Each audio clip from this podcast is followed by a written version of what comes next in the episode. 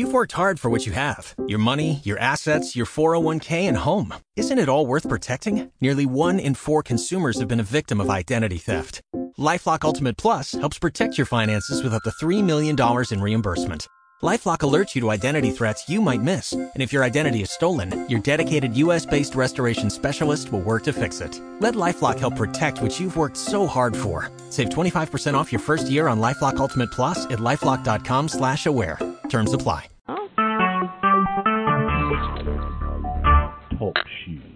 Recorded live. Sit back and enjoy an hour of Bigfoot Radio with callers and guests. It's the Bigfoot Field Guide Radio Show with your hosts, Sharon and Dre. Join us as we talk about everything Bigfoot, sponsored by the Mid America Bigfoot Research Center. Now, here are your hosts, Sharon and Dre. Good evening and welcome to the April 23rd installment of the Bigfoot Field Guide Radio Show. I'm your co host Sharon Lee, along with our co host Dre. Hi, Dre. Hello. Hey, Hi. how's it going, guys? Everybody happy out there? Woo! Any drama this week that we want to talk about? No, we never want to talk about it. No, the the first th- first things first. Jeff is not with us tonight. Um, he did not run away from home. He just had to work. I can't hear you. You can't hear me? Dre? Yes, I'm here. Can you hear me?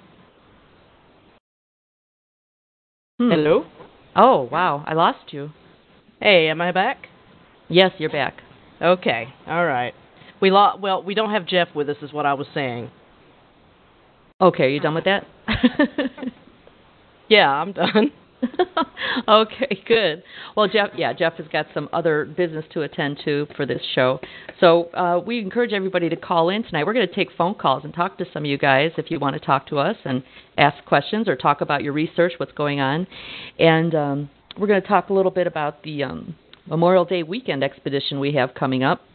If anyone is interested in attending this expedition, MABRC members are requested to contact Darkwing via the website and give him your intentions so we can make a better plan of where to put people, how many people to expect, and our plan of attack. Can we talk about where it's going to be and all that good stuff? I don't know, DW, can we? I mean, I think everybody knows. Yeah, it's I think everybody annual. knows. It's, it's an annual thing, pretty much. This Memorial Day weekend expedition that the MA, MABRC puts on. We're going to be in Honobia, Oklahoma, and actually, Dre and I have to fly into Tulsa, and then our sweet little sensor tech is going to pick us up and drive us the three hours to uh, the area where we're going. And uh, it's going to be a good time. And I Yeah. told I told DW he could get me Diet Coke, and I'll eat anything except for squirrel brains. So I'm set. Yikes. Diet Pepsi and low carb. Low carb. Yeah. Are you still doing the low carb thing?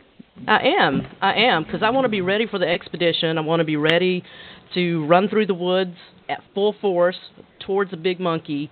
And in order to do that, I, ha- I had to drop a lot of weight. I've lost sixty some pounds now. So That's amazing. That's amazing. And I I don't know if DW's still doing his thing, but I hope he is. I hope he's sticking with it. yeah, I'm pretty sure he is. We all got to get into squatching mode. That's right. Woo! All right. right. So do we have our uh, Momo on the line? We do not have Momo yet. Momo, if, if you can call in, we'll we'll go ahead and get started on you, and then we'll take some calls from people uh, and get this up. And I will right now put the phone number up here one more time so that if anyone wants to call in, the show ID is also right there, right beside of that as well. So that is uh, the phone number seven two four four four four seven four four four. Show ID is one zero zero seven two. And um, for the Memorial Day expedition, I've never been to Oklahoma during that weekend, and I hear that there's going to be a couple little snakes out, maybe, and some mosquitoes. So somebody have a uh, snake. What do you call that? Snake bite kit ready. Oh yeah. hey, I think we got Momo on the line. Momo. How are you doing? Hey, buddy, what's going on? Not much. I'm sitting in front of my computer listening to you guys. We're just sort of winging it right now, so I thought we would uh, we go ahead and take you a little early and uh, talk to you a little bit. I don't believe what your occupation says. Uh, if if if it's okay, we'll tell everybody your your first name there if you'd like. Um, well, my name's Scott, but I go by Scotty the Clown in my professional life. I'm a professional rodeo clown and a retired bullfighter. Nice. Wow. I have never met a professional rodeo clown, so I, I have to say I'm I'm I'm in awe. Dre, have you ever met a professional clown at all? I have I'm, I know you. I know you. Beyond that, I, I don't really know of any. I bet you she's dated a few. oh, I love you, Scott. Where's the little rim shot? All right, well, tell us tell us a little bit about your home life, Scott. I've been married to the same wonderful lady for 25 years. She tolerates a lot of stuff out of me, and uh, we're the proud parents of four really wonderful children. Three of them are grown. Got a really cool 14-year-old daughter still hanging out around the house, and two grandkids. Couple of horses, three dogs, a turtle, and a kitty. You know, typical Oh my God. American family. You have a zoo. Pretty much working on it. Awesome. Uh, tell us a little bit about what you do, uh, kind of in your spare time, kind of hobbies, stuff like that. Um, I'm, I play bluegrass and Celtic music to unwind. Uh, like like that old school stuff. You know, we're talking, you know, music that was written two and three hundred years ago sometimes. So uh, that's that's kind of my hiding place. And then uh, spend a lot of time in the in in in God's wonderful creation. I I love the outdoors, and uh, my sons and I are avid fishermen and and avid hunters, and we spend a lot of time a lot a lot of time in the brush. All right. Well, have you had anything um, uh, Bigfoot related? Any activity happening to you lately? Uh, as a matter of fact, yes. Uh, uh, for some of you guys who don't know me, I'll give you just a little bit of background. Uh, up till about five years ago, I was a definite skeptic as far as uh, North America being the habitation of a UNYA cataloged North American ape. And um, one night I was driving down the road and had one cross cross in front of me, and uh, my life hasn't really been the same since. And uh, been involved with research pretty heavily the last two or three years, and then uh, uh, it's it, it occupies a lot of my time whenever we get out in the woods mushroom hunting and things. So, uh, which leads me to Friday night. Uh, my sons were wanting to spend some time with me. We uh, were going to go fishing, so we picked a spot that I thought would be kind of squatch free. And throughout the course of the evening, uh, we got there. There were some dogs howling up at the north end of the location where we were at, Mhm. and uh, a couple of owls across the lake. And every once in a while, I would hear a chattering noise similar to a to a raccoon. Right. And um, I kind of hooted at the owls just to kind of see what they do. Only it was more of a whoop than a than a hoot, and everything on the lake went absolutely silent. You could have heard a pin drop, and uh, the noise picked up after a little bit, and uh, the fishing was slow. And okay, I'm going to admit to doing a no-no. Uh, the the docks were marked not to be fishing from them. Mhm. But at one twelve thirty, one o'clock in the morning, I didn't think anybody would notice. So I was at the end of one dock fishing, and uh, my son made a comment that he thought he heard a boat coming, and it might be the conservation agent. So I hurriedly ran up the uh, the boat dock and reeled up my fishing line and come around to a little inlet between the bank and and the dock and cast my line back in. And I stood there for a moment, and I heard a, an initial sound that initially I thought was a uh, was a bullfrog noise. Mhm. And then I listened to it, and it was an exhale, uh, kind of a nasal exhale. Uh, so I'm going to see if I can I can do something here similar. I don't know if that come across or not. Yeah. But this was yeah, that did. this was extremely low, very deep, and actually reverberated. And um, I heard it one more time, and and I realized what was going on because I have had some encounters in the past. And um, one of my sons was standing there, and I go, "Did you hear that?" And he goes, "Yeah, it was breathing." And about that time, we heard it again, and it was low and it was deep.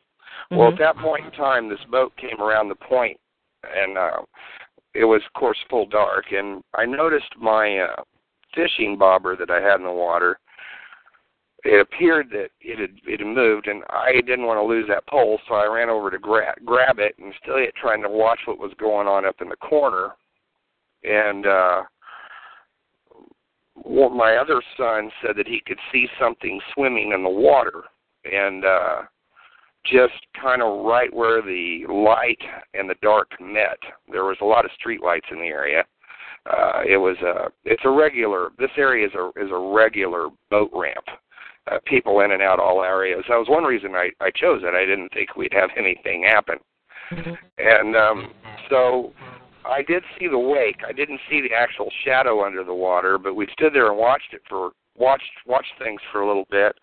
And the far bank, uh, the opposite of the cove where we were, um, we saw a dark figure exit the water.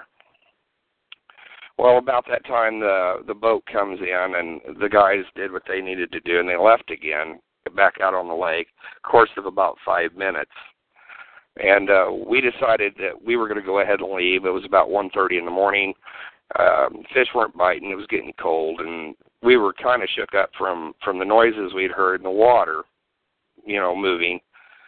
So uh, we uh, got into our vehicle and uh, turned on the headlights and decided to kind of glance down at the area where I heard the noise with the headlights mm-hmm. and didn't hear anything. And um, just kind of over a little rise in the parking lot, I you would be able to see the opposite cove. So I thought I would just scan with the headlights to see what we could see. And um, at that point, we picked a dark figure standing between two trees uh, across the small cove from us, given an estimate of 150 to 200 yards. Wow. Um, and um, it would slightly rotate its body to the right and uh, kind of glance at us. We could make that much out with the action. We couldn't pick out a lot in the way of of, of any features in the face. Well, Did you see I, eye shine? Um, early, just prior to that, one of my sons thought he saw some red eye shine. Okay. Which I found interesting because he's not as heavily into the Squatch thing as as Dad is, and uh, and that kind of piqued my interest a little bit. And actually, I think that's probably the statement, looking back on it, that caused me to want to shine my headlights across the lake. Hmm. And uh, well, I went to readjust the vehicle so that we could uh, maybe get a better look. And at that time, the figure uh, turned to the left and got into a four point stance. And um, I immediately pulled the vehicle forward again. At that time, the figure took a couple of steps, stood up, and looked between a fork of a tree. And every once in a while, you could see the body rotate to the left, where it where it revealed a a a, a knee. You could see the knee of what I'm assuming to be the left leg right now. Uh, what? How how tall would you say he was? Um, you know, right now I don't have any scope for measurement. To reach this location, I need a boat. Uh, oh, okay. there's a there's a marsh area between where we can walk in and and to get to it. It's it's fairly it's fairly inaccessible by foot, and uh, so I haven't had a chance to get over there so we could uh, do some comparison photos. Mm-hmm. Uh, you know, with something of a known, you know, one of us of a known height. So, but uh, what I was impressed with about this uh, about this figure uh, was its mass. It was it was very very thick. Um, the neck was was not pronounced. Uh, it, the head uh, literally appeared to kind of set on top of the shoulders. Uh, you could make out in the silhouette uh, that it was muscular, that, that it was bulky, and that it was quite strong, and appeared to be a very, very deep dark black in color. Oh wow! And we were able to observe this creature for probably a good solid 15 minutes. Uh, we had no way of trying to record anything. I tried to take uh, um, Stooge. Uh, the legs were I couldn't make them out. They were they were in they were in some brush. Uh, it's starting to get a little weedy. Um, assuming uh, if he was standing on the ground where I thought he was, Stooge, I'm going to say that it was proportional because uh, if the ground was where I thought it would, he should have been about that height. Uh, just just looking at it in balance, if that makes sense.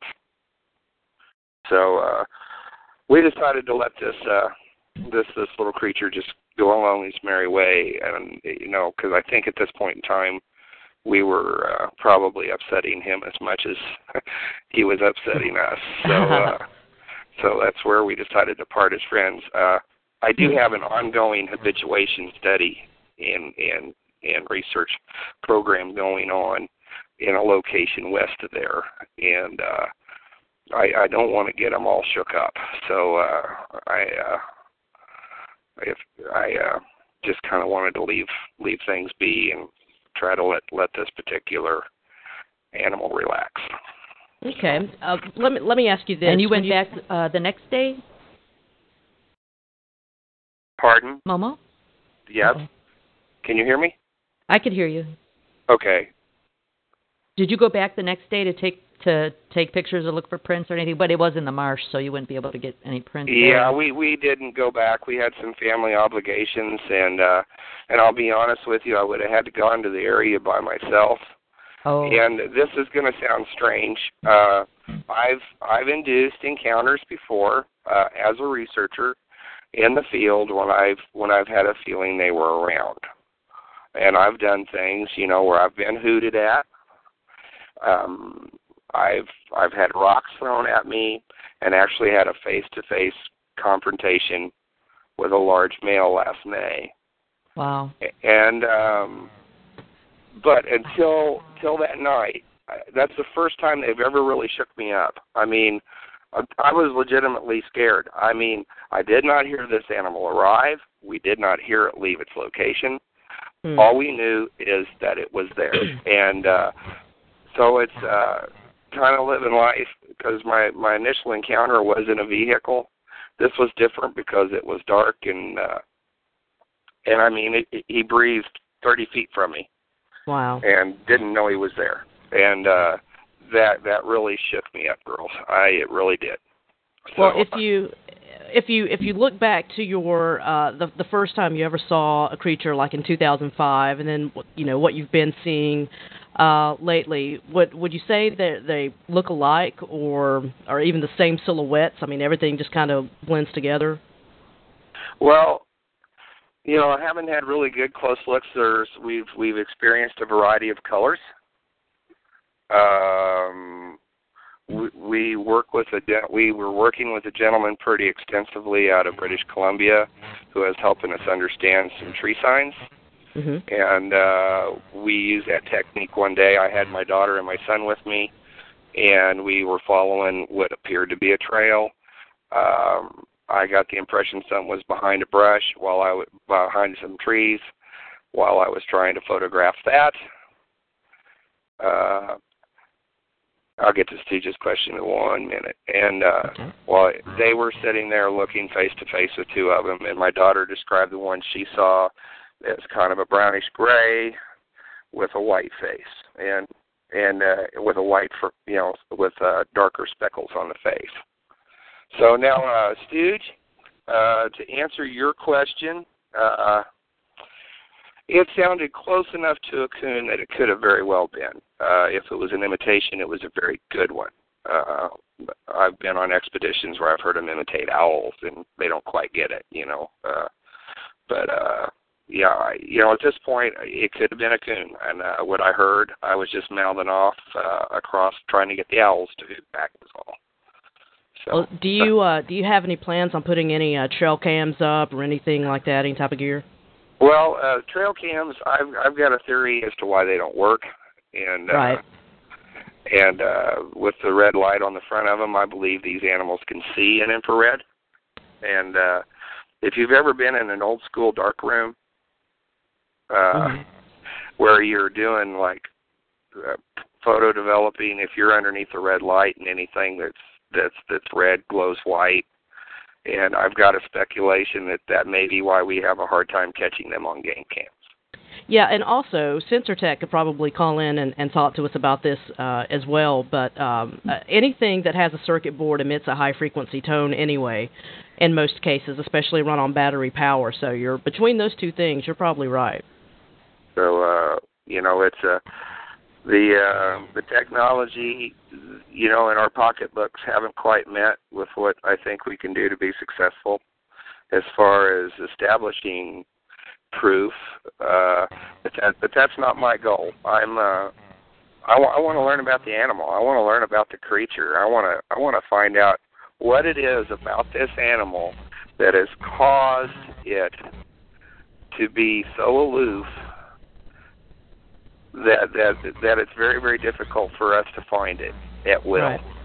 And uh, we've we've we've been in areas where we knew they were there, and you can look and you can do all kinds of things, but until they decide to kind of reveal themselves, or a young one kind of makes a mistake, um, you know, kind of a what I would call maybe a juvenile teenager aged creature, uh, you, you don't see a thing uh, and I think they get off on on on messing with us. Mm-hmm. So uh, so we just try to mess back around here. Okay, I have a question about the tree signs. You said you were working with someone from British Columbia who was giving you advice on that. Um, what type of, of tree sign is typical? I know that you see a lot of the pictures that our other researchers post on the website. Is that typical of what really is Bigfoot tree signs? Well, we don't we don't find a lot of TP type structures. Uh, okay. At least that hasn't been been what we've uh, experienced here.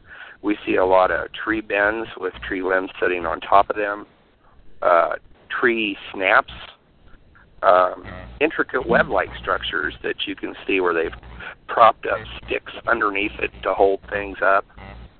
Uh, you know, and of course, you know, you don't know if it's squatch built until you actually see a squatch built it. Right, right. You know, but uh it's it's different enough from things that are natural that you know we've we've gone ahead and tried to look for other structures near them and and try to follow established trails. And and a lot of the times 50 to 60 percent of the time minimum it it leads to some sort of an encounter.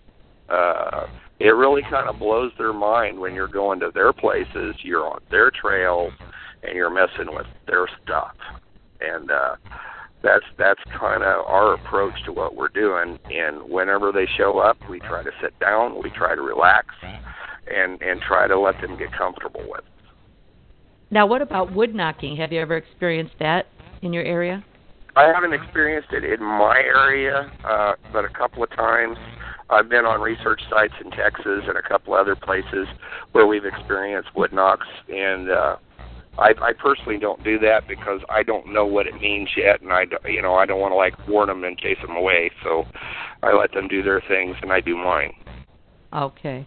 So, uh, if that makes sense, uh, we we find several tracks, and and uh, a lot of people have a hard time buying into the fact that there is a population here, which is fine by me because then we don't get a we don't get an onset of uh, other other people's researchers coming out and and messing with our Bigfoots. You know, we can kind of let them do what they need to do, and we can do ours. So um, I can kind of wait for questions now. Sorry about kind of taking over the conversation, but oh, that's fine. That's fine. that's fine. Now we've uh, I, my, my background in animal behavior. I've been a horse and dog trainer for for 30 years, and uh, worked with a lady from the Equine Studies Institute for for four years, and uh, and we we've really we we developed uh, our own kind of system of natural horsemanship and natural natural natural dog relationships, and uh, we're trying to extend that here, and uh, that philosophy in our uh, we're we're we're trying to figure out what what this animal what its motivations are, what its needs are, you know, uh, what it requires in the way of habitat, and and just trying to get into those areas and being low key, and uh, so uh, too low in volume. Oh, oh, so it was. Was Sensor, was you talking to me there? But uh, so uh, you know, I'm open for questions now. I'm sorry. So it's okay. Uh, hey Scott, um, I have a someone wants to ask about your face-to-face encounter. Could you give us a little detail on that? Uh, yeah, yeah. It uh, happened the second week of May last last year at a little research area that I'd been chasing things around, and uh, I found an old shed that was uh, pretty dilapidated. This area had been a park for about 25 years, and uh, hadn't been a lot of traffic in and out, and uh, I was looking this old shed over. I'd actually pulled my truck over on my way home from work and was uh, saw what I thought was a new tree sign and started following up the creek and I got up there and uh and uh all of a sudden I was looking at this and I and I had a a feeling that I was in a wrong place at a wrong time. Mm-hmm. And I and I turned to my left and I thought I saw what was a tree stump. And then it rotated forward and moved towards me uh and uh quadrupedally, uh like a gorilla would. And uh came within about thirty feet of me and um and I w- was you know the cat who ate the canary kind of thing. I I looked at it and I go bad monkey, and um he never made a n- noise or anything, but he expanded his chest, and um it went a long ways when he expanded it. Wow. And uh, I was kind of torn between being scared, but then standing there amazed that it was the most awesome sight I had ever seen Oh wow. that close. And um, about that time, there were two noises going on in the brush around me, and I'm thinking that we had three there. And in the processes of things, this uh, this team worked me out of the area. But um, I know it was a male. Uh, would rather not get into publicly how I knew it was a male. But uh, I think I can figure that out. yeah, yeah. So, uh, so uh, it's just, uh, and it was again, it was one of those things where I had my camera phone, but I was more worried about calling somebody to make sure they knew where my vehicle was parked in case I didn't get out of there. oh my God. So it was real Wow. similar to how chimps chimps uh, herd prey. Uh, one would move forward, I would stop and look at it. Uh, the other two would take turns moving ahead and around me, and uh, I, I only got a glimpse of of some hair through some brush on on what I assume was the other two, and uh, at that point in time, I uh, uh, that was the last time I actually went squatching by myself. I don't go solo anymore, and I rarely go at night. Did you say how close that encounter was? It was 25 feet or so from me. Wow. Um, got a very good look at his eyes. Uh, um, And it was daylight. it was daylight. It Wow. was. Uh, I. Uh, we've. I've developed a theory that the males kind of tend to work a perimeter, and uh, the females and the young kind of stay to the inside of that perimeter, and uh, the males kind of cruise it and watch it to kind of protect the rest of the troop.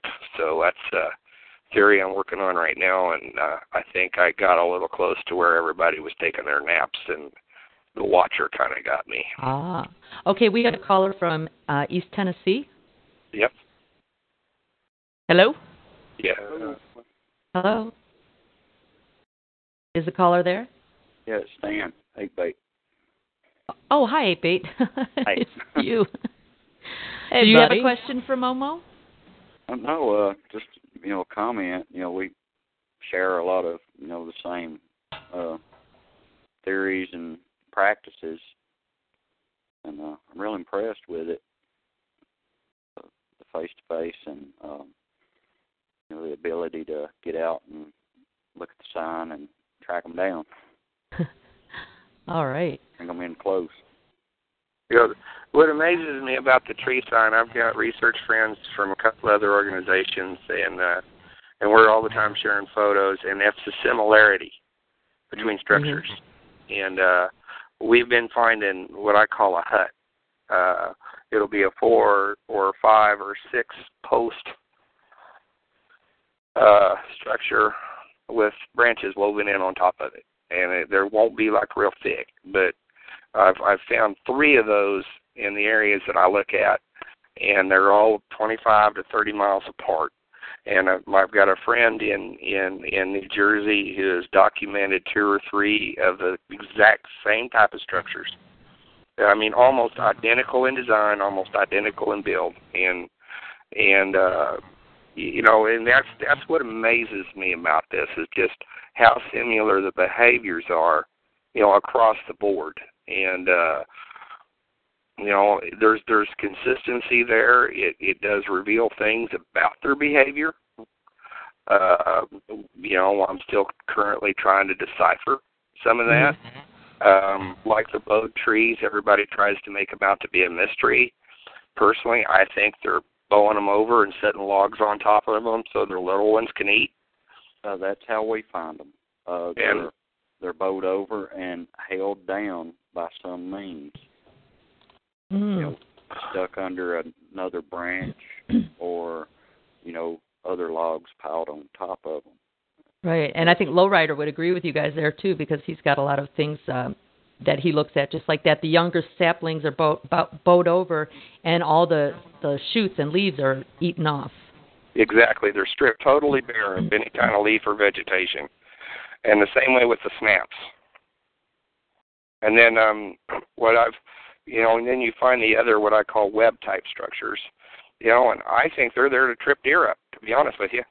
Oh. Because there's there's normally something else that's around that area. They're hardly ever there by themselves that I found in my area. I don't know about you, Abe, but uh where I've been, they've they've there are always other structures, normally within two or three human steps of where you find a structure similar to that. I don't know if you're finding the same thing or not.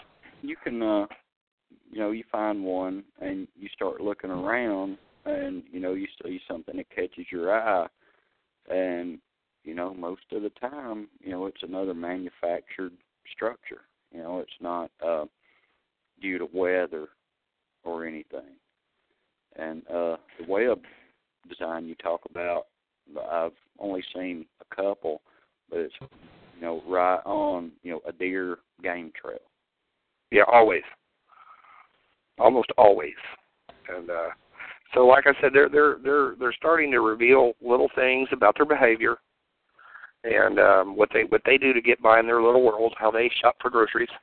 And and uh and uh you know and and and you know it, what I've discovered in my own research is every time I find something new, it creates a whole new set of questions I didn't even know I needed to ask.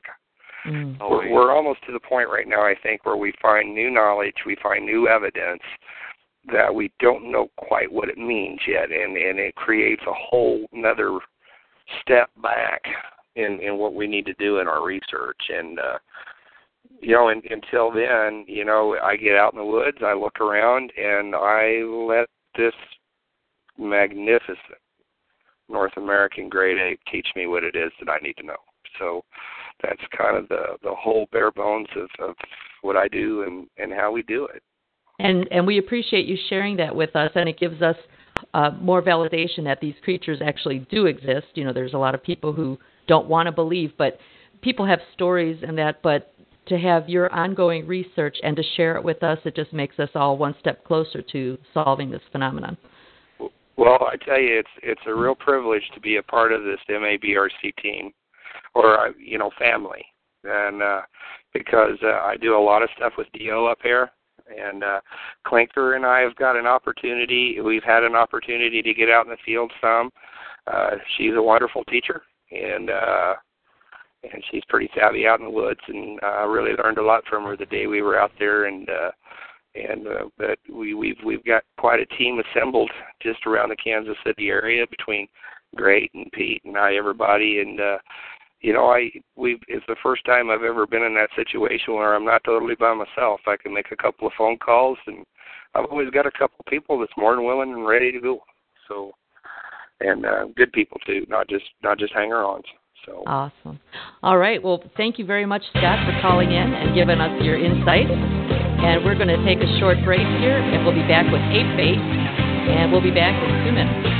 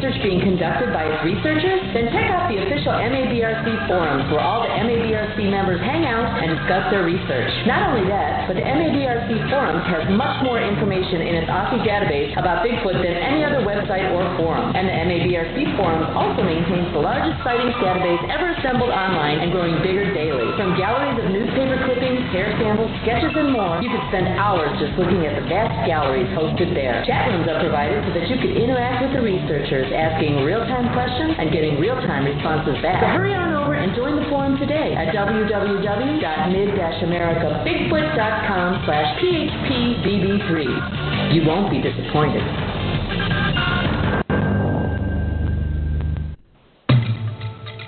MABRC hosted the second annual Bigfoot Conference at Honobia, Oklahoma, and the house was rocking with a special guest appearance by Dr. Jeff Meldrum and some fantastic presentations. What's that? You missed it because of those high fuel prices? Well, don't fret, my friend. The MABRC has produced a set of DVDs featuring many highlights of the weekend, and now you too can watch from the comfort of your own home. Visit www.mid-americabigfoot.com slash phpbb3 and find out how you can order your copy today for only $19.95, shipping and handling included included.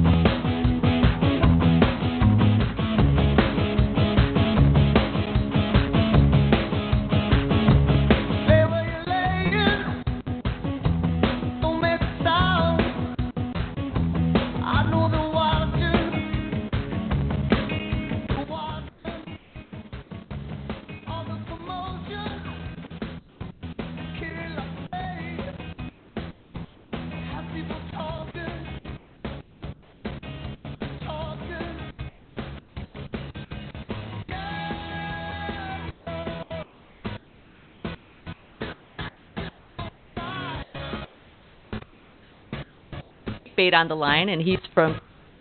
Yay! She muted me. Okay. Uh, and I fixed you now. I'm sorry. All right.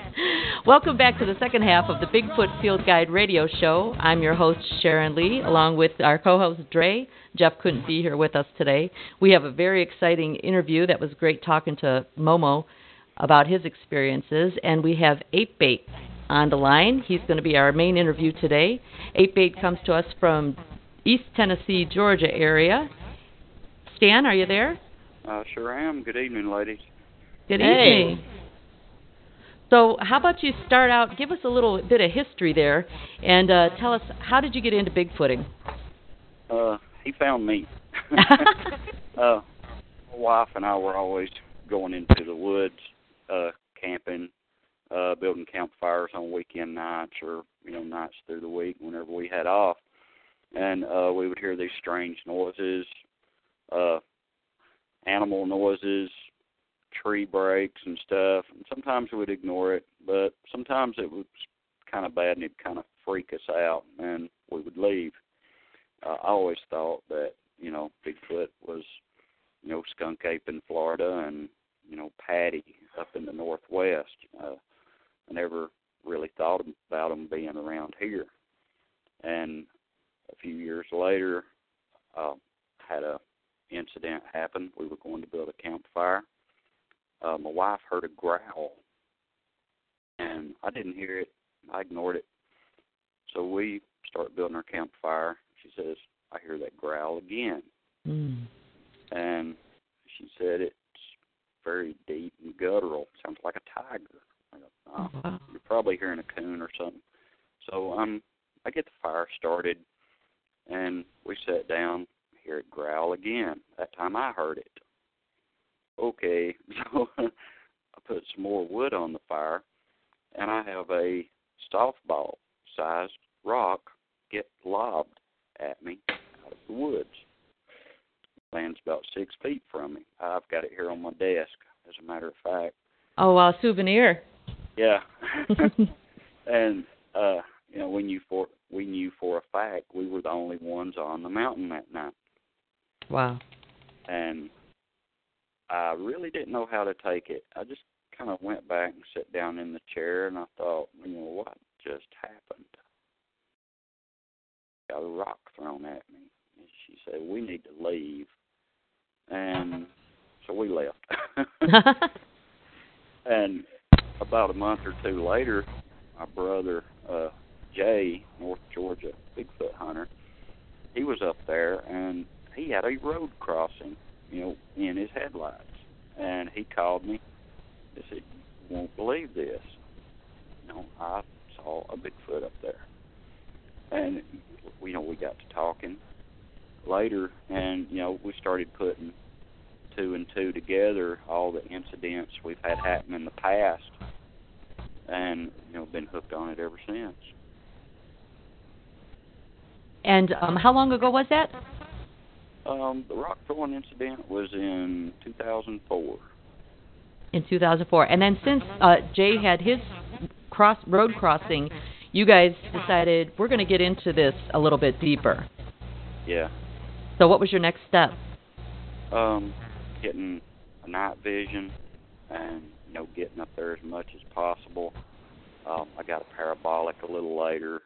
You know, we'd get out and we started reading up on the tree formations and stuff, and we started finding them. And we'd look, we'd document them, and then we'd look at uh, natural weather breaks and things like that, and try to decipher it all that. And as it turns out, we'd find trails. Um, they would be in line, and we found that the dominant or the biggest limb or tree always pointed in a east west direction on top of the mountain where we were at. And it just so happened that on top of the mountain, you go east to where the uh, pointer, you know, was aimed at. It would actually take you down the valley into another hotbed area that we found that you know we'd called Home Central, uh-huh. the living room. well, uh, what do you call your mountain that you go to? Oh, Monkey Mountain. Monkey Mountain. And I know a couple years ago you had um a little mini expedition with a couple MABRC members.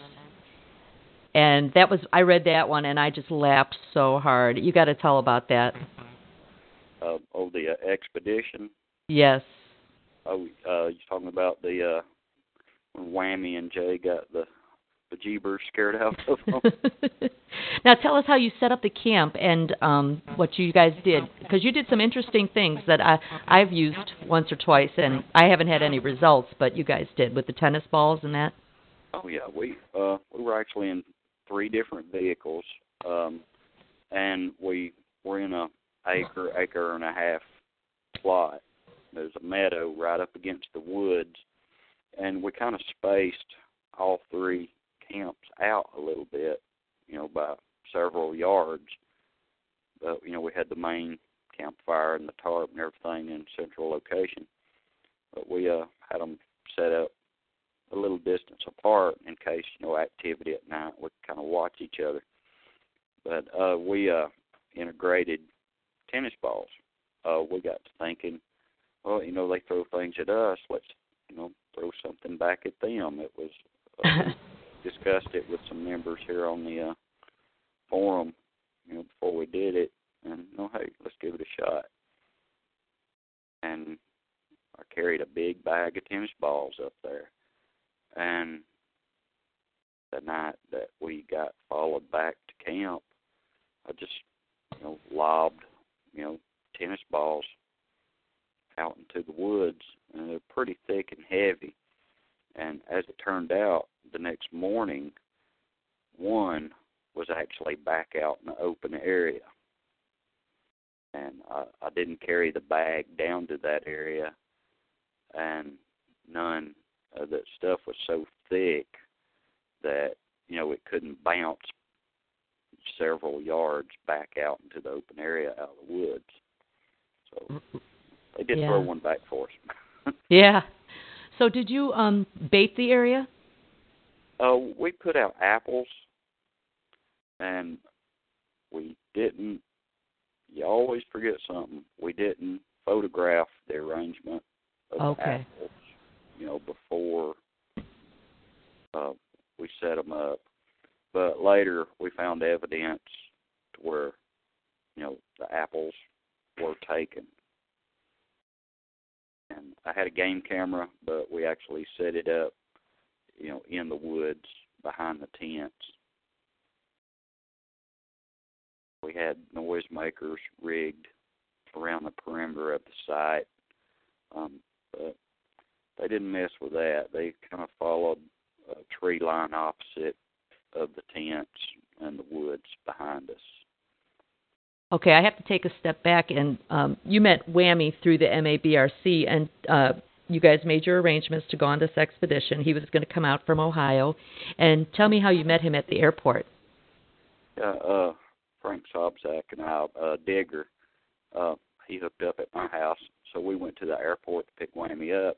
But up to that point, uh the home base, you know, the living room we call it the hot spot down in the valley, there was this huge hole in the side of the mountain, a cave, uh four foot tall, four foot wide, you know, big enough for something to use. And every time we've approached that hole, we would get very aggressive calls, limb breaks, screams, and everything. So we got to thinking, you know, hey, this is, you know, a denning area or something, nursery, something. But we always got run out every time we got near that hole. What do you mean run So- out? Uh, ag- uh, aggressive behavior toward us. You could Uh, see them? Several. Uh, we saw them on a few occasions, but it's a real weird topography. It's like straight up and down gullies, and the trail was at the bottom of one of these gullies, and the hole was actually in the side of one of the hills. And it's very thick and straight up. And every time we'd get around that, we'd get distraction calls from behind us, trying to lead us away from it. Uh, we'd get up to it, get screamed at. Trees, thirty foot tall, would start shaking, Okay. and it was you know like you're getting surrounded. And we believe there's three to five individuals up there at any given time. And then um, you made your report at the MABRC, right? Yeah. And then did Whammy get a hold of you? Oh yeah, yeah, he was real interested in joining up. And, And then he uh, then he came out. hmm But we always uh teasing people, you know, grease you up with bacon grease and send you down the hole. So at the airport, Frank and I show up. We've got uh bacon packages. And you know, we didn't know what he looked like. He didn't know what we looked like. So we didn't tell him or anything. So, you know, we're at the uh Chattanooga airport and at the uh, lobby and the Charlotte plane is disembarking and we see this guy coming with a backpack and you know all kinds of stuff and that's got to be him so Hmm. we just stand there you know with mile wide smiles holding up the uh bacon packages and if you could could have seen the looks on his face and all the other people at the airport. yeah they were what's this about but I guess they thought it was a a meat convention or something oh God, we're not going to go into that. No. not trail baloney.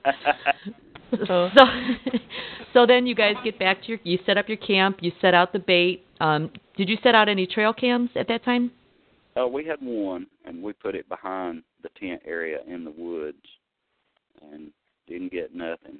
Uh, of course, it's a low-end camera, but uh, we actually had leftover uh, steak scraps, you know, from supper. Mm-hmm. We just knew that would lure in something, but you know, um, the apples worked better that night. And so then you set you set up the camp, you set up your bait, you have your trail cam going, and um, it's probably getting a little late. Was it the first night that you guys decided to go out and do the uh, the night hike? Oh yeah, we actually went out uh, both nights. Uh, Okay. The fr- Friday evening we got there, it was uh horrible weather. it had been raining all day, drizzly, uh, just horrible, and the overcast and the mountains like 2,500, 3,000 feet elevation. So we were in the clouds, and it was pitch black. Yeah, there's no lights from the city or anything.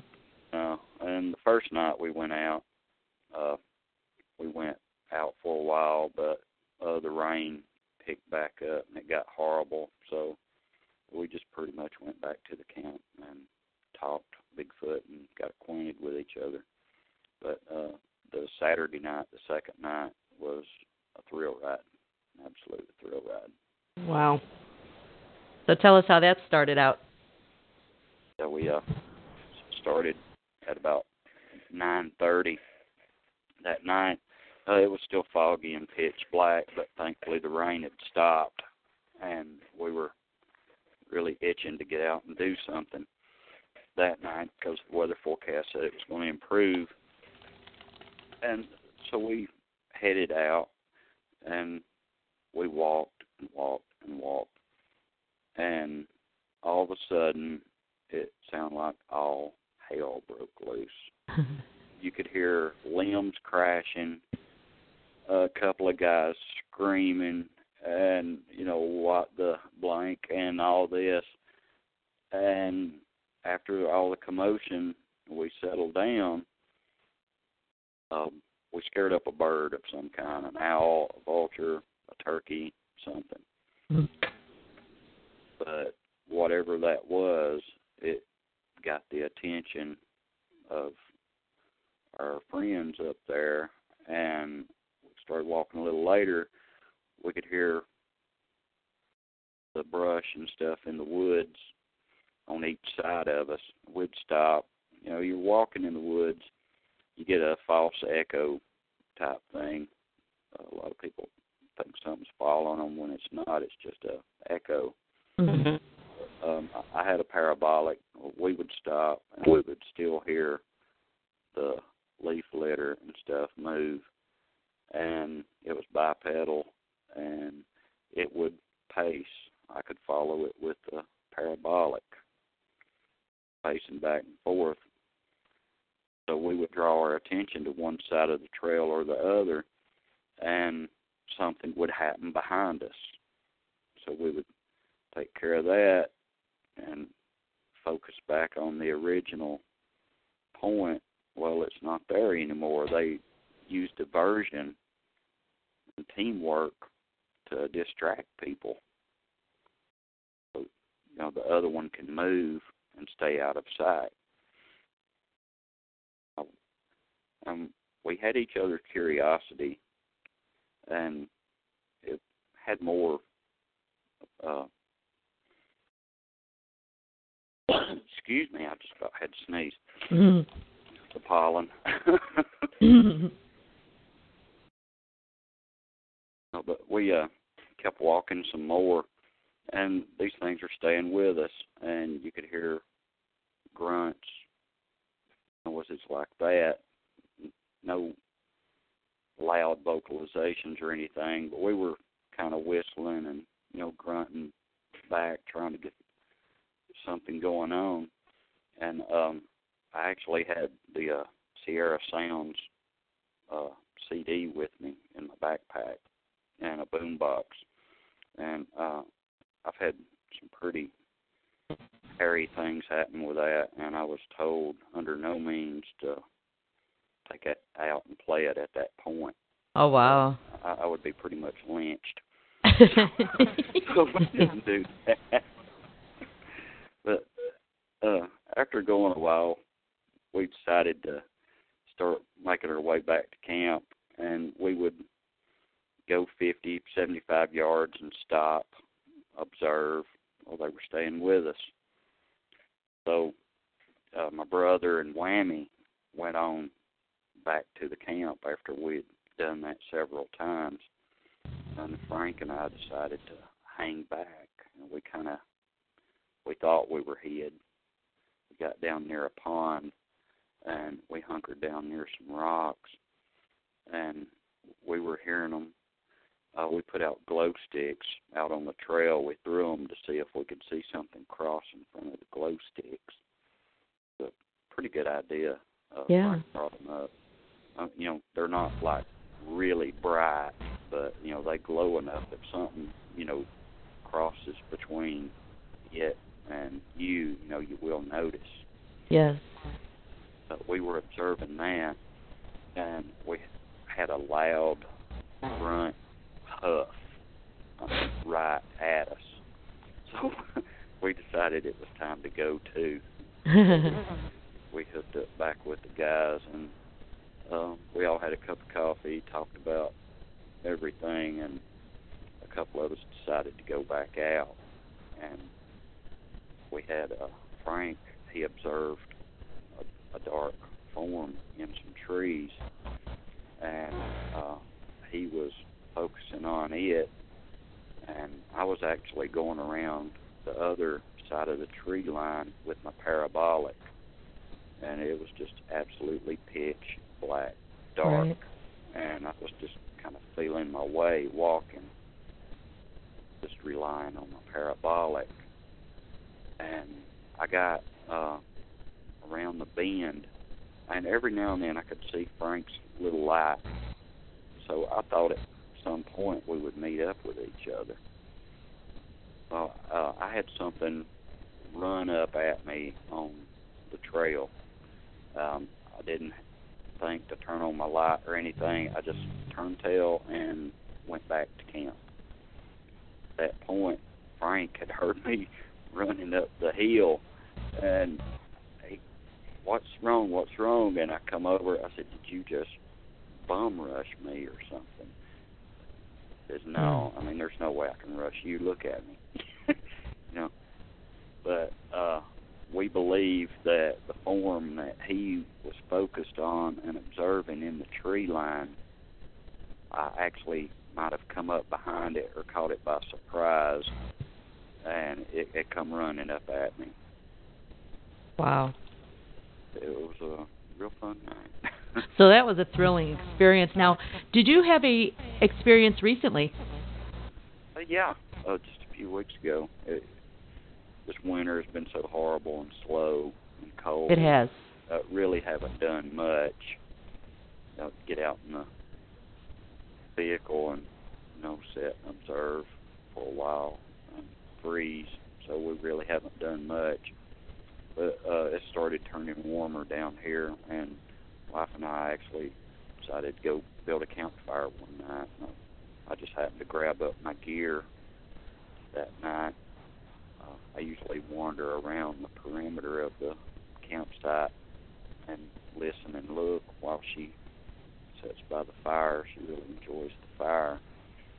But um, our usual place was taken up by campers, so we continue on down the trail. And um, this gently rolling hills, not very big, but when you top one and start coming down uh, over the peak of it, you light up the other hill. Right. And, and uh, my Jeep, uh, I've got two 100 watt spotlights mounted on the bumper, and I had them on, and I actually had a road crossing. my Wow. first road crossing. Uh, um, I'm a horrible judge of accurate distance, but I would say it was within, you know, 75 yards. Um, it was um, not very tall, maybe five feet, no more than six feet, hmm and he just shot across the road in you know less than two or three strides, and only seen the basic outline and shapes of them. I've never seen, you know, facial facial features, you know, other than eye shine.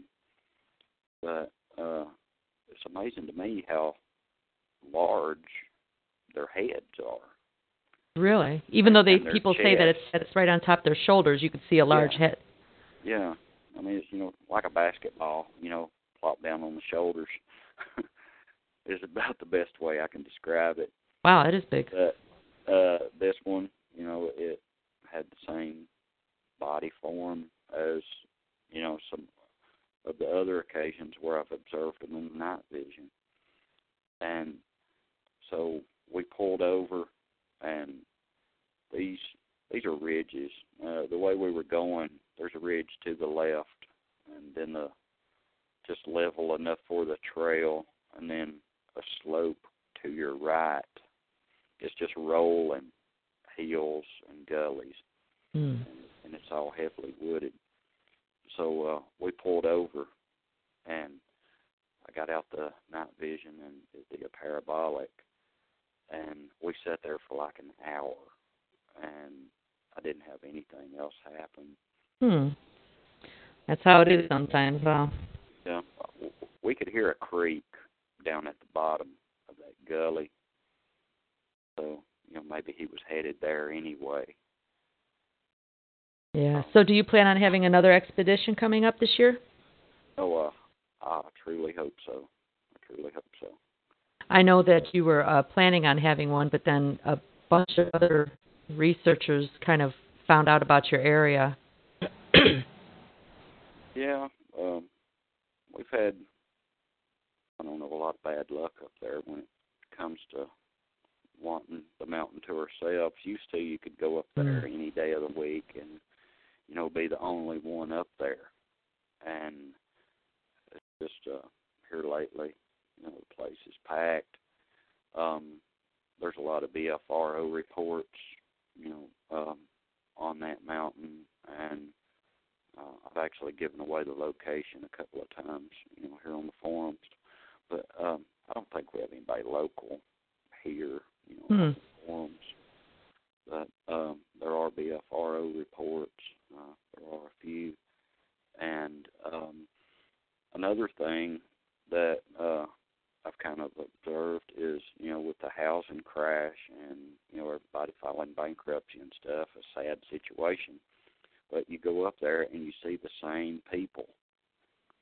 You know, it doesn't matter if it's a Wednesday, a Monday, or a Friday, or a Saturday. Um, some people are actually living, you know, up there now. Oh wow, Yeah, Hmm. Interesting. that's going to cramp your style. yeah. Well, you know, I'd love to talk to them, but uh, Yeah. yeah, they may have some good stories. yeah, yeah, they might have befriended them. yeah. I mean, I'd I'd love to spend five straight, you know, days and nights, you know, just researching. Right. Well, that was very informative. Thank you very much for calling in. That was Eight Bait Scan out in Georgia. He gave us some great experiences. Talked to us. And I guess Trey's ready to wrap it up here. a little quick on the talking button there. A little quick on the button there. Aren't you had Roy Rogers? Anyway. Sorry about Annie Oakley with the trigger there. I finally get it right. I don't know. well, I, as I was saying, it was nice for Eight Bait to give us a call and tell us all of his good stories. They're very exciting. I I, lo- I love tonight's show because we were having actual experiences from our very own members, and it just to show how how we do share our information here at the MABRC, and we try to help each other learn from each other.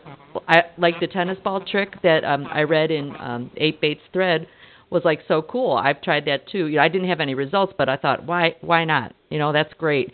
And with Eight Bait and Momo having some of the same experiences in two different parts of the country, just makes you wonder, you know, how many of these things are out there, and you know what. The more that we learn from each other, we could probably try the same things and get the same results.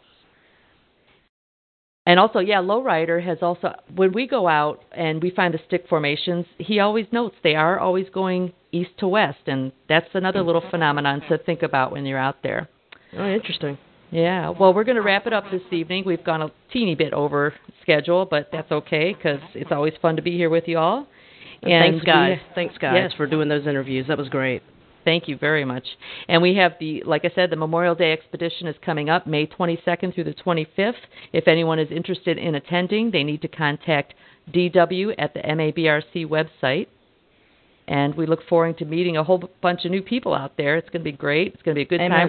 We're, we're going to have some remote locations. We're going to be spread out. It, it ought to be good research. All right, and we're going to wrap this up. And thank you for listening to the Bigfoot Field Guide Radio Show. All right, later, taters. Bye bye. You've been listening to the Bigfoot Field Guide Radio Show. Join us next time for another exciting hour of Bigfoot Chat. You can listen to this podcast by joining us online anytime at www.mid-americabigfoot.com and clicking on the link to the Maverick Forum. This show has been brought to you by the Mid-America Bigfoot Research Center, where researchers continue to think outside the box. Thanks for joining us, and we'll see you soon.